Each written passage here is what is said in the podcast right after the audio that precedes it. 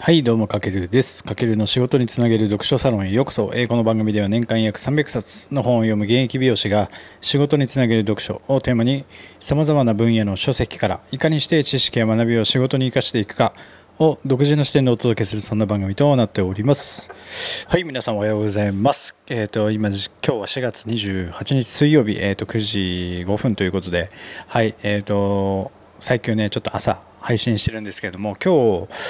日は、水曜日、明日祝日ということで、今日終わって明日から多分ゴールデンウィークやられる方も多いんじゃないかなと思うんですけれども、まあね、ちょっと11日まで5月11日まで自粛緊急事態宣言となっているのですが、多分ねお出かけする機会も少ないと思うので、まあ、その時間に余裕があるときに、まあ、ちょっとこう自分のアップデートじゃないですけども、このラジオもその一環として皆さんの学びにつながればなと思いますので、今日もやっていきたいと思います。で、今日はですねまたビジネス書のご紹介をしていきたいと思います。今日は勘違いを科学的に使えば武器になる、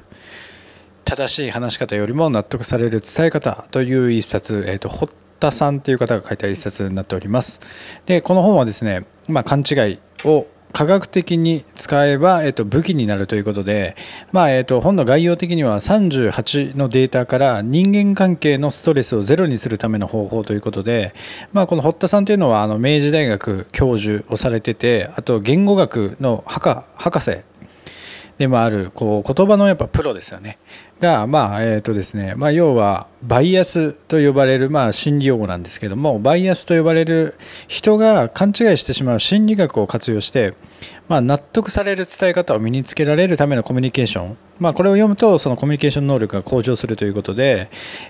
まあ、人ってやっぱ自分で無意識に勘違いと呼ばれるこうフィルターを通して、まあ、世の中を見たりとか、まあ、人と接したりしてるんですよね。なので、まあ、その逆にその勘違いを逆手にとって相手に納得される伝え方を理解して、まあ、ビジネスで取り入れることがすごく大事だなと思ってまして、で、例えばこの本を読むことによって、まあ、今あなたが職場で働いている時に、まあ、後輩へのアドバイスだったりとか、あとはまあ自分が会社のトップとしている場合は、その僕の場合美容師なので、その美容室の経営者とかオーナーさんがお店の店長とかリーダーへのアドバイスなど、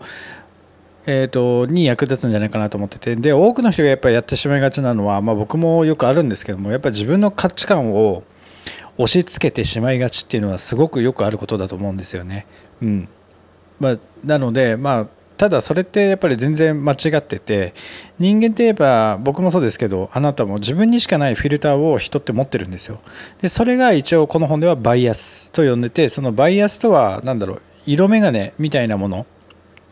なので、僕も多分あなたも皆さん持ってて、つまりこの僕たちはこのなんだろう、誤解とか勘違いなしではコミュニケーションできないんですよ。要はコミュニケーションしててもそれぞれフィルターが違うので、受け取り方も違うし、僕が受け取るなんか価値観も違うので、もう要はそこでもうズレがありますよね。あと誤解と勘違いなしではコミュニケーションできてないということで、うん、なんとなく言ってる意味分かりますかね。うん、なので手っ取り早くこうコミュニケーションを円滑にしたいのであれば、このバイアス、一人一人が持っているフィルターを通して見ている世界のことを、その知識を深めることで、まあ、大きくその問題は改善されるかなと思ってて、で今日テーマでもあるコミュニケーションの悩みが一瞬に解決する方法ということなので、だからまずこのバイアスを理解しましょうってことが一番大事ですよね。なので、まあ、コミュニケーションがすごい苦手なんですとか、まあ、結構ね僕もそうですけどめちゃくちゃ悩んでるのって結構もったいなくて、それよりもこうやって本を読んで、バイアスとかを理解すれば、なんだこんなことなんだっていう腹落ちして、まあ、そのコミュニケーション苦手の呪縛から解放されるので、あんまりこのコミュニケーション苦手でちょっとな人と接するの苦手だなっていう方は、まあそうくよくよしててもやっぱりね時間もったいないので、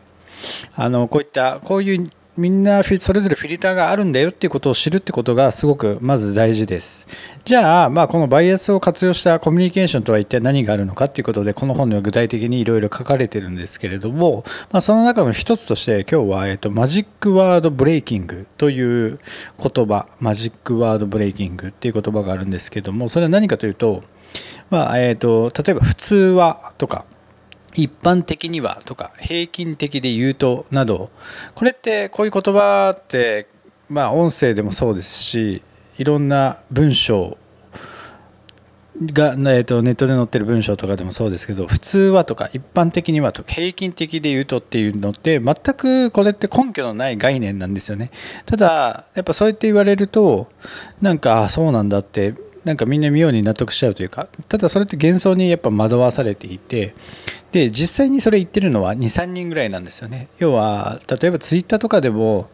なんか炎上しちゃうってこいつこうだみたいなのって言ってるのって結局 2,3 人ぐらいしか言ってないんですよね。ただその 2,3 人が言ってることによってなんかめちゃくちゃ多くの人が言ってるみたいになって、でそれを見た客観的に見た時にあそうなんだみたいな感じで、この普通とか一般的とか平均的な目線でみんな見ちゃうということで、でなぜこのようなことが起こるのかというと、やっぱり類似性の法則っていうのが原因なんですよね。で人間は自分とこう共通点を多く持つ人に結構親近感を覚えると、まあそういうのはありますよね。なんか地元が一緒だとか趣味が一緒だとか、なんかそういうところからやっぱつながりをコミュニケーションと持っていくというんですけれども、つまり近くのこう 2,3 人での世界観っていうのがやっぱりそこの時点で自然と生まれてしまうんですけれども、まあ、それはいいことなんですけども、逆を言えばこの世界が正しいとみんな勘違いしてしまうんですよ。うん、いやあいつは悪い人だ、あ僕もそう思うからあいつは悪い人だみたいな感じで、その 2,3 人が集まると本当はそれってね、悪くないのに悪いって思ってる 2,3 人の共通した世界観が生まれてしまうと、それって結構勘違いで、だから結果なんだろう、自分が常に正しいと信じて自分にとって都合のいい情報だけしか取り入れないようになっていってしまうんですよね、人って。でこれを確証バイアス 心理学的には言うんですけれども、まあそこら辺も踏まえてこのコミュニケーションを取るっていうのはすごく大事で、だからそういったマジックワードブレイキングみたいなことがあるんですよね。で次に、一人一人やっぱり見え方とか考え方はバイアスで結構歪められていると。ですごいこの本でも、書いてあって参考になったのは、例えばお笑い芸人のさんまさんいますよね、皆さんご存知の。でさんまさんって毎年、まあ、芸人ランキングっていうのが出るんですけども、そこでやっぱり、好きな芸人ランキングさんまさんって2位にも入ってるんですけども、逆に嫌いな芸人ランキング1位みたいなことがすごくあると。うん、つまりこう人間の価値観とか思考には違いがやっぱりしっかりあるので、まあ、それぞれ違う世界がその人、一人一人にあるんだよってことを、まあ、理解するっていうところからを前提にやっぱりしっかりとコミュニケーションを取ってあげると、なんでこの人私の言ってること分かってくんないんだろうとかっていうのが、まあ、起きづらくなるというか、まあそのまあこの人にもこういう世界観があるんだよなっていう、ちょっとこう一歩ワンクッションそういった前提知識が持ってるだけでコミュニケーションっていうのはまあね、100% 理解することはできないと思うんですけども、やっぱそういった前提知識を持ってるだけで、その自分の接し方とか、その人が言ってる言葉のなんだろうな、裏にある、